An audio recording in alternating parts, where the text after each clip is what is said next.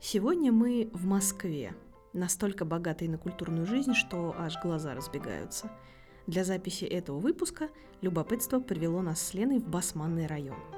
Мы доехали до метро Бауманская, прогулялись по Бакунинской улице, прошли мимо поворота на Третье кольцо и Спартаковской площади до Балакиревского переулка и направились в бывшую промзону, где свернули в другой уютный переулок Переведеновский, чтобы посетить Центр творческих индустрий «Фабрика».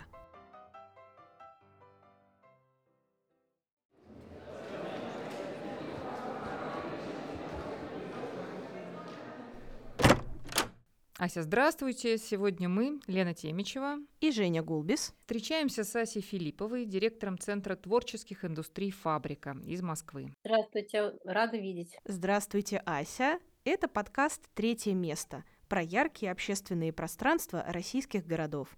Знакомьтесь, заходите и оставайтесь.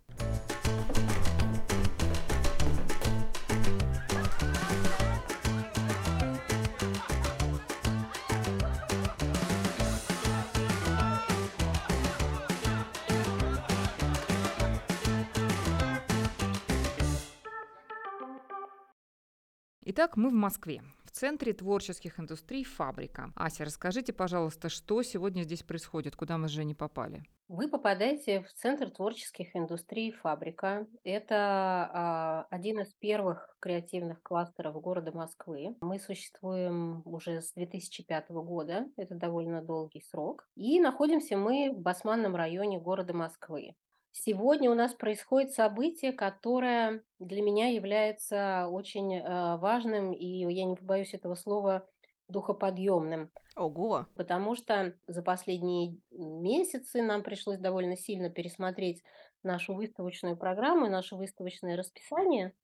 И а, мы поняли, что люди сейчас очень сильно нуждаются в мероприятиях, которые направлены на поддержание связи между людьми, между сообществами. Руководствуясь этим а, вектором, мы а, возобновили и активизировали свою старую, старое начинание. Такое у нас было начинание совместно с одним из наших главных якорных резидентов издательства Мадмаргином. Мы уже давно, еще там, 13 лет назад, начали проводить такие, это называется черный рынок. Мгм. Да, это такие а, ярмарки сообществ, которые всегда, ну, главной своей частью имеют э, книги и пластинки, но вот на эту составляющую нанизываются еще в зависимости от ситуации разные акценты. Так вот, наше самое свежее событие, черный рынок, который прошел, проходит буквально вот 24 декабря, он называется «Подарки для друзей».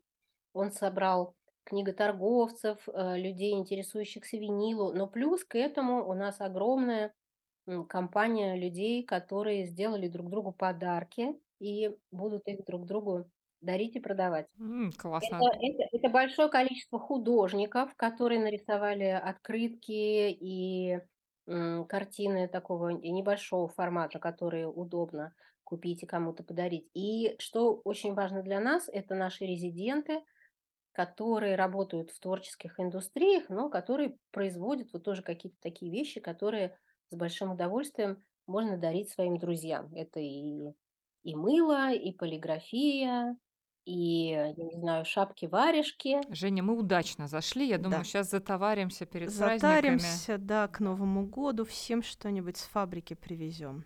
Это Да, точно. вот. И причем каждый раз мы стараемся а, эти черные рынки проводить в разных а, частях фабрики. И вот в данный момент это проходит в нашем большом выставочном зале Оливье, поскольку центральной частью м, ярмарки все же является выставка работ художников, вот этих открыток, которые они нарисовали. И почему это мероприятие настолько важно для меня? Мы всегда стараемся сделать его благотворительным, то есть участие в нем бесплатное, мы не берем ни с кого никакие взносы. Наша благотворительность, она тоже, естественно, абсолютно добровольная, но в этот раз у нас есть абсолютно четкий повод для этого. Дело в том, что у нас полтора месяца назад случилась большая неприятность, у нас случился на фабрике пожар. Ого. Ой-ой. И сгорела а, лаборатория печатных технологий в искусстве, такая Пиранези Лаб, которая известна Мгм, среди мгм. всех художников. Да, мы когда были у вас в прошлый раз на фабрике, я отлично помню, мы заходили туда. Вот, да. И вот там произошел очень сильный пожар, и, а, моим очень большим очень большой тревогой и страхом было то, что лаборатория не возобновит свою работу. Вот, но поднялась такая большая волна поддержки, что, а, Алексей Веселовский, который, а, руководит этой лабораторией, решил все восстановить, все возобновить, мгм. начать работу заново.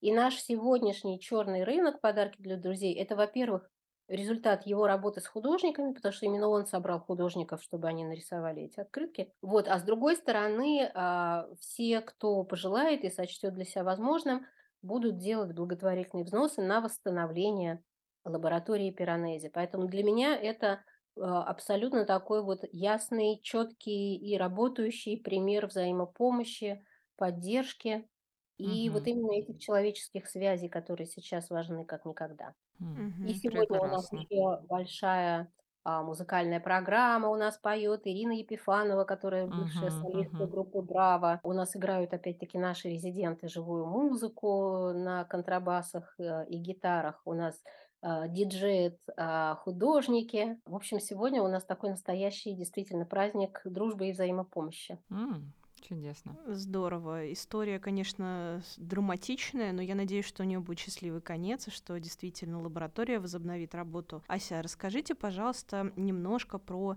историю фабрики именно как э, креативного пространства, как центра творческих индустрий, когда это случилось и как вообще открылась такая прекрасность. Да, с удовольствием. Я всегда с большим удовольствием рассказываю эту историю. Э, дело в том, что я сначала стала директором фабрики как фабрики. Фабрики Мгм. как промышленного предприятия. Наша фабрика производила технические бумаги. Мгм, А, это были очень специальные виды бумаг, которые потреблялись не конечными потребителями, там не, не тетрадки, не пища Мгм. бумага, а потреблялись другими отраслями промышленности, там на железной дороге или в фарфорово-фаянсовой промышленности. Вот, и я стала директором этой э, фабрики. Когда это произошло? Это произошло в ноябре 2004 года. И вот с ноября 2004 года до января нет, простите, ноябрь 2003 года я Ага. стала директором, а открылась, э, первая наша выставка в январе 2005 года. Мгм. Вот, Мгм. собственно, вот этот период с ноября 2003 по январь 2005 года я как раз, а, думала о том, что делать с этой площадкой, как ее использовать, что целесообразно, что нецелесообразно. И в результате пришла к выводу, что да, мы будем оставим из производства только то, что приносит нам прибыль, а те виды бумаг, которые уже утратили свою актуальность и не пользуются спросом, мы перестали производить и в освободившихся пространствах, собственно, начали постепенно организовывать выставочные пространства. И вот в 2005 году, я очень горжусь этим фактом, мы первую свою выставку открыли в рамках первой Московской биеннале современного искусства. То есть мы прямо абсолютные мгм. ровесники Мгм. а, с Московской биеннале современного А искусства, что это была за выставка? Это была выставка, которая называлась "No comment", без комментариев. А, ну, естественно, это было современное искусство, групповая выставка. Ее курировали Елена Зайцева и Юлия Аксенова, ныне очень известный куратор. Вот, и, а, и этот опыт показал, а, что в тот момент такие площади были крайне востребованы, потому что, было очень много уже хороших художников. Ну, собственно, они были всегда, и с двадцатого века они работали, 70-е годы. Это были и левый мозг, и нонконформисты, и знаменитая Московская концептуальная школа. Так вот, прекрасных художников было много, и они уже вышли из не из категории неофициального искусства и стали, в общем, вполне таким официальным современным.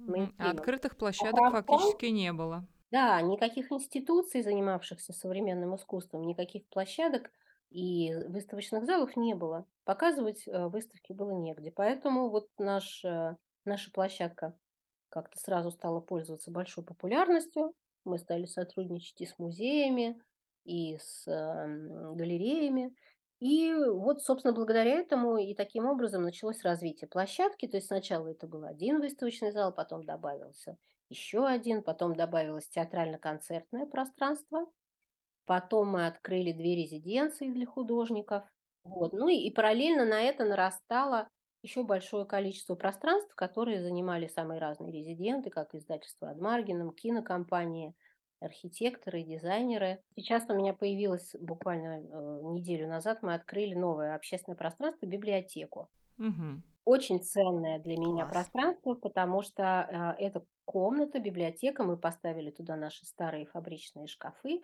И, м, собственно, книги, которые, составили эту библиотеку, это те книги, которые оставили нам в подарок свои личные коллекции, личные собрания оставили художники, которые, ну, в данный момент находятся вне, м, России. Мгм, И вот, мгм. уезжая надолго или ненадолго, они самое ценное, книги, оставили нам на сохранение. А это работает как читальный зал, Ася, или это можно забрать, э, домой почитать? Как Ну, это на данный библиотека? момент пока это работает как читальный зал. Для того, чтобы перейти в режим вот такого, когда можно забирать домой, нам надо наладить какую-то систему учета. Мы пока Мгм. в новогодней горячке, а, еще не имели возможности это сделать. Мгм. Ну, то нас ждет новый общественный какой-то сервис от фабрики. Это здорово. Вот если говорить про то, что вообще могут делать э, не резиденты, да, а вот посетители на фабрике. Вот пришел человек, он что, вот посетить выставку, понятно.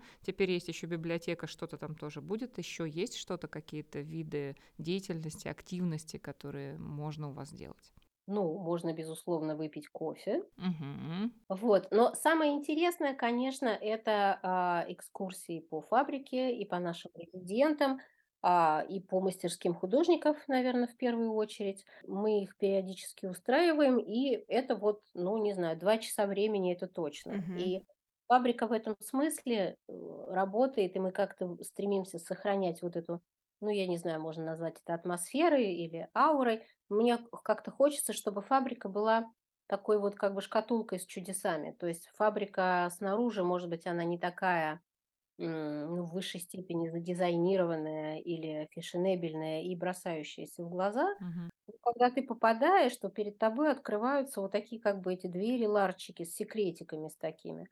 И а, если у тебя есть проводник, то а, ты можешь провести очень много времени на фабрике и увидеть очень много интересного, как люди рисуют мультфильмы, как а, делают кино, как работают художники, как печатаются открытки, ну и многое и многое другое. Ну вот очень интересно сейчас будет посмотреть. Нам-то повезло с проводником. Да, конечно, Ася, давайте пройдемся по фабрике. Покажите нам, пожалуйста, что у вас есть. Да, конечно. Фабрика – это 17 с половиной тысяч квадратных метров и 17 строений. Из них 10 тысяч квадратных метров сдается в аренду, 1200 квадратов отведено под мастерские художников, 3 с половиной тысячи квадратных метров занимают техпространство и 3000 квадратных метров – это пространства, открытые для общего пользования, выставочные залы, рекреации, библиотека. Мы гуляем по фабрике вместе с Асей. Ася, расскажите, пожалуйста, нашим слушателям, вот мы входим в пространство, и что же мы здесь видим? Фабрика располагается прямо на самом, на самом конце, на самой границе центрального округа, восточной части центрального округа города Москвы. И раньше это была абсолютно такая промышленная зона. Э, Здесь располагались только заводы, фабрики и типографии. А сейчас этот район стремительно джентрифицируется, становится все более респектабельным. Насколько я знаю, в данный момент это последний район в Центральном округе, который остался еще не освоен девелоперами. Но вот по моим ощущениям, они активно приступают к освоению наших э, территорий, тем более, что недалеко от фабрики находится Бауманский институт, который Мгм. очень бурно сейчас развивается, расположен у реки Яуза, и поэтому вот э, идет сейчас бурное развитие и девелопмент нашего, ну не, это не микрорайон, дело в том, что мы расположены в Басманном районе города Москвы, это, по-моему, самый большой район а, в центральном округе. Самое первое, что вы видите, когда попадаете на фабрику, а, это, естественно, наш двор. Причем у нас их два. Надо сказать, что я когда начала работать э, на фабрике, я, я долго не могла сориентироваться, потому что очень запутанная территория. Но дворов два, а, но сейчас э, все приходящие на фабрику попадают в наш центральный двор. И из этого двора, как в таком старом городе, вы можете войти как в наши выставочные залы, так и в клуб «Бумажная фабрика», где проходят концерты, так и в столовую, и, а, и как бы еще в такой хаб, а, из которого уже в свою очередь вот вы заходите в здание, попадаете в цех отделки, и уже от этого цеха отделки расходятся лучиками коридоры по которым можно попасть практически в любое строение фабрики, не выходя на улицу.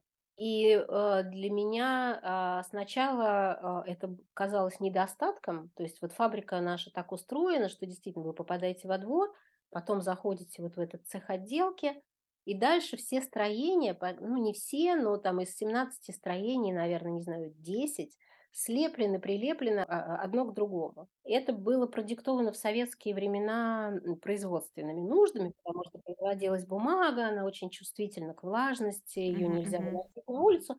Поэтому из одного цеха в другой, из одного здания в другое надо было доставлять бумагу, не, не выходя на улицу. И вот мне казалось, что это действительно такой вот этот конгломерат, такое нагромождение, какое-то нестройное, хаотичное. И я переживала по этому поводу. Но потом, со временем, я поняла, что, в общем, в этом есть э, большой смысл и, и даже большой подарок, потому что вот этот конгломерат, он является действительно таким городом, в котором люди, не выходя на улицу, как бы не выходя из-под крыши, все могут ходить друг к другу в гости, как-то пересекаться, общаться. И благодаря вот этому центральному хабу, цеху отделки, такой транзитной зоне, из любой точки можно пройти э, в любую, не выходя на улицу, что в нашем холодном климате бывает очень, очень приятно и полезно. На что там глаз вот на- наталкивается, Ась? Вот мы идем по коридорам. Вот здесь, например, а, интересная какая-то а, выставка еще и с линии района, очевидно, связана с басманным сообществом. Что это такое? Да, вот мы, мы попадаем в цех отделки, и из цеха отделки, а, если мы а, направимся к офису, где располагается администрация фабрики, то мы попадем в очень интересную зону. Сначала мы попадем как раз в нашу новооткрывшуюся библиотеку, читальный зал, а затем, если мы продолжим движение по коридору, мы попадаем в такой коридор-музей, который называется «Войти и разрешить». Это, собственно, музей нашего района, нашей части Басманного района. И это проект, который мы создаем совместно и с художниками, и с жителями района. А Он состоит из нескольких зон. Одна зона посвящена конструктивизму и архитектуре таких рабочих и социальных поселков. Есть зона, которая посвящена художественным институциям, располагающимся непосредственно вблизи от нас. Есть зона, посвященная людям, которые живут а, в этом районе, и среди них были и актеры, и писатели, и художники. Есть зона, которая посвящена детству, проведенному в нашем районе, и есть зона, которая посвящена а, промышленным предприятиям, работавшим ранее или работающим до сих пор. И вот этот вот музей, он, а, это тоже, надо сказать, очень интересный для меня опыт, не только потому, что он создается вот так совместно с сообществами, но еще и потому, что тоже, когда, когда нам пришла идея сделать музей, я поняла, что для музея, как известно, нужно помещение. И тут я поняла, что все наши выставочные залы заняты, и, в общем, свободного пространства как бы и нету. Ну, нету, нету и все. И, в общем, я долго довольно ломала голову, а потом я поняла, что у нас есть вот этот большой прекрасный коридор с двумя рекреациями. Я подумала, что если мы сделаем музей в коридоре, и все люди, которые проходят по нему, они, э, желая или не желая того, Неминуемо, да, неминуемо. да, неминуемо будут погружаться вот в наши исследования района, мне показалось это хо- хорошей идеей. Не знаю, вот есть, есть дома музеи, у нас коридоры музея. И надо сказать, что, э, на мой взгляд, это удачная получилась а, такая история. Люди ходят с большим удовольствием, рассматривают вот это. Это знаете, как так, как Алиса в «Стране чудес», когда она падала в нору, смотрела на стены, да, а по стенам там были полки, и что-то расставлено, и что-то написано. Да, вот тут вообще интересно. Тут вот можно форточку открыть, или вдруг там какой-то ботинок, или что-то там, книжка, оказывается, написана детской писательницей, которая жила тут в районе. Вообще ужасно интересная концепция. И выглядит, конечно, абсолютно как э, современное искусство, как объект современного искусства. Ну да, мы старались, чтобы это было э, так необычно и содержательно. Это та часть, э, куда мы попадаем из цеха отделки. А если мы вернемся во двор, вот к нашему входу, к нашей первой проходной, то сразу а, первая, э, первая дверь, которая э, появится по ходу движения, это дверь вот в наши выставочные залы. большой выставочный зал «Оливье», который Откуда здесь сразу такое название? Давайте разбираться, особенно перед Новым годом, особенно нас это интересует. Да, как и и, естественно, все думают, что это из-за салата, и что на на фабрике резали салаты, что у нас была фабрика кухни, как у вас. Но у нас не было фабрики кухни, а это был, э, большой французский станок, огромный французский станок, Вау. а, высотой 5 метров, а, длиной там метров 20, наверное, и Ничего шириной себе. и шириной метров 6. Когда его ставили, пришлось сломать стену в в здании, в поставить его в цех и обратно поставить, а, стену на место. Мгм. И вот станок был французский, и, может быть, инженер, который его устанавливал, носил такое имя, или, может быть, там, не знаю, в названии фирмы поставщика фигурировало. Но вот это осталось с тех времен. А станок-то Станка что делал? Он он тоже что-то резал или нет? Ой, вы знаете, это была невероятной красоты, а, машина. Помимо размера, она еще была красива тем, что это был станок литого мелования. А литое мелование- это такая Ну-ка, сейчас попытаемся разобраться. Сейчас нас еще во все технологические тонкости, Лена, посвятят. Это, знаете, это это был колоссального размера глянцеватель, вот если вам что-то А, да-да. На бумагу наносился меловой мгм, слой, Мгм. а потом он запекался до зеркального состояния. Вот этот колоссального размера станок- это был огромный цилиндр зеркальный, и он нагревался. И проходя по этому вот гладкому цилиндру, бумага тоже, а, она вот как бы запекалась и приобретала такой практически зеркальный блеск. Ну, сейчас, конечно, по-другому эта технология устроена, да? То есть сейчас уже Да. по-другому, в принципе, да, так да. не делают. Мгм, Нет, мгм. щас уже не делают, и станка этого, к сожалению, давно нет. А, вот он был невероятной красоты, конечно, но пришлось расстаться ради Мгм. искусства, потому что именно там и появился наш большой выставочный зал. Ну, зато он остался в памяти в названии. Нейминг прекрасный Мне совершенно. просто интересно, какова его дальнейшая судьба. Это же какая-то необъятных размеров вообще вещь. Ну, судьба была печальной. Это судьба превращения в металлолом, к сожалению, была. Мгм, мгм. Понятно, понятно.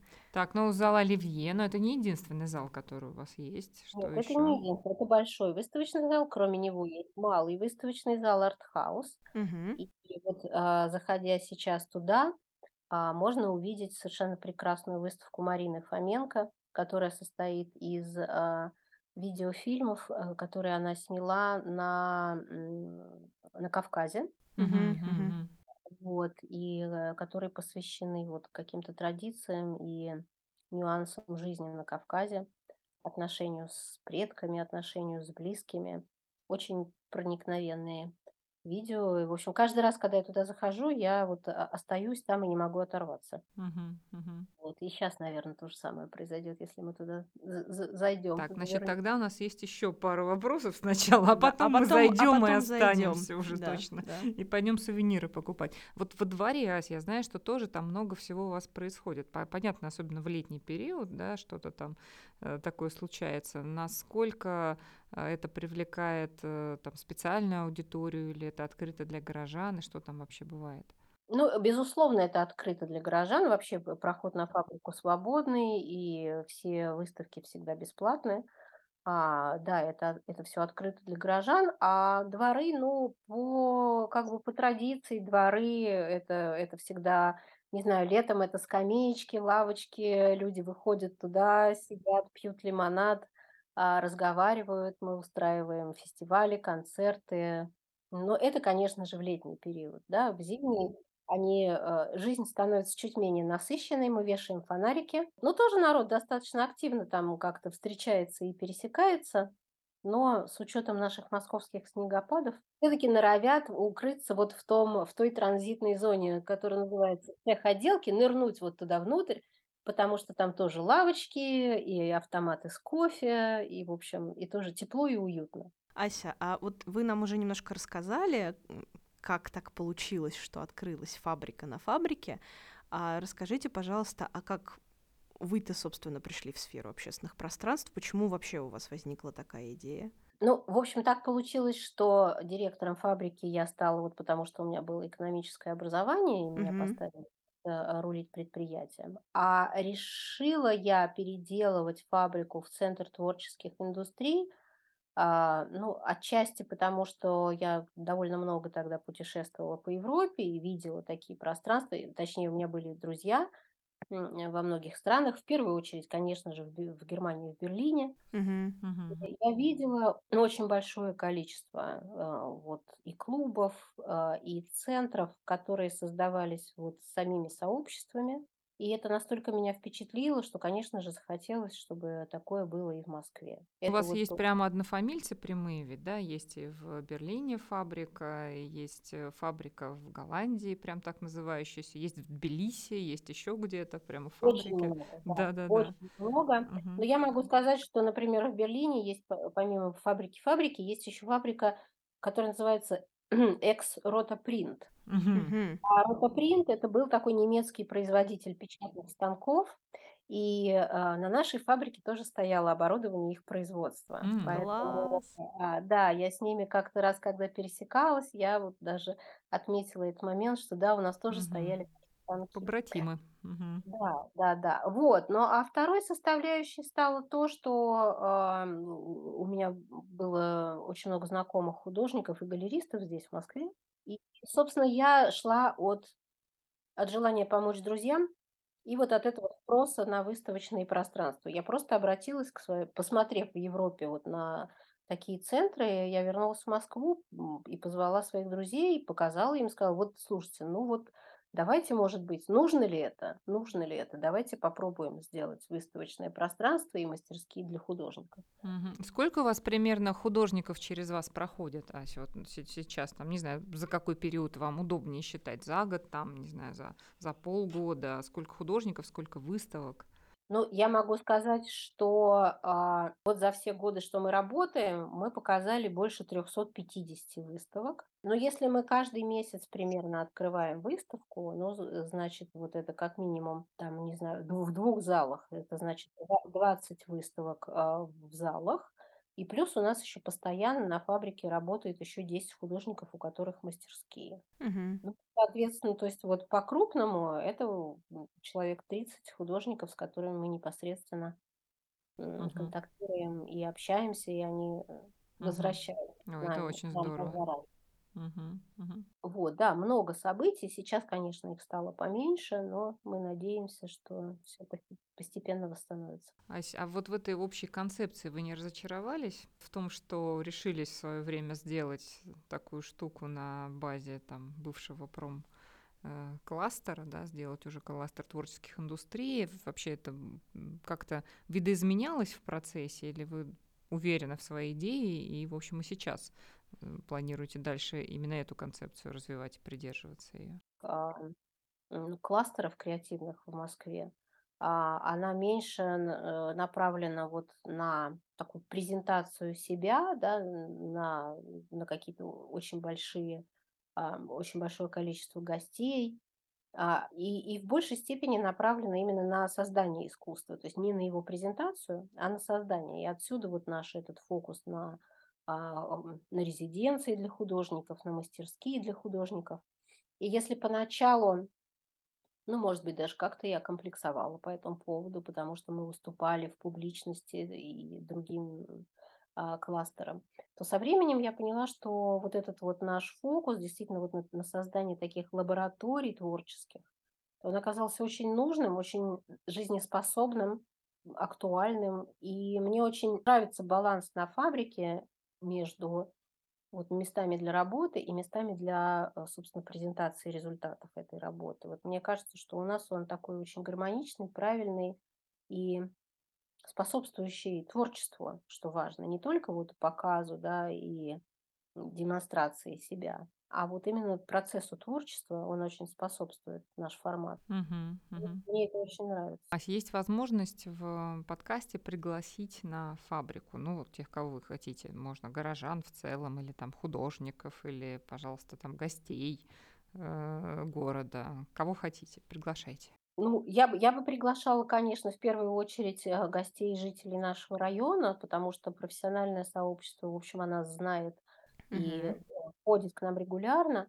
А вот люди, которые живут там, не знаю, на соседних улицах, зачастую о нас не знают, потому что, опять-таки, мы не не очень о себе активно э, публично заявляем. Поэтому, но в то же время мы их ждем, и я знаю, что вот наш музей очень нравится людям, которые живут поблизости. Поэтому да, конечно, в первую очередь это э, люди, которые живут вокруг фабрики, это наши соседи. Я всегда стараюсь и приглашаю, и буду приглашать людей, которые живут а, по соседству, на улицах а, и в соседних кварталах. Мы будем очень рады видеть всех на фабрике, в первую очередь в нашем музее, но и на наших выставках тоже, поскольку мы периодически делаем выставки, посвященные и району, и городу, и человеку в нем, и памяти человеческой об этом месте и об этом районе. Ну что, Лена, за сувенирами, а потом смотреть документальные фильмы про Кавказ? Вероятно. Точно, точно. Классно. Это был подкаст «Третье место», и мы сегодня поговорили с Асей Филипповой, директором Центра творческих индустрий «Фабрика» из города Москва. Слушайте нас, узнавайте о ярких общественных пространствах в российских городах. Приходите и оставайтесь. Пока.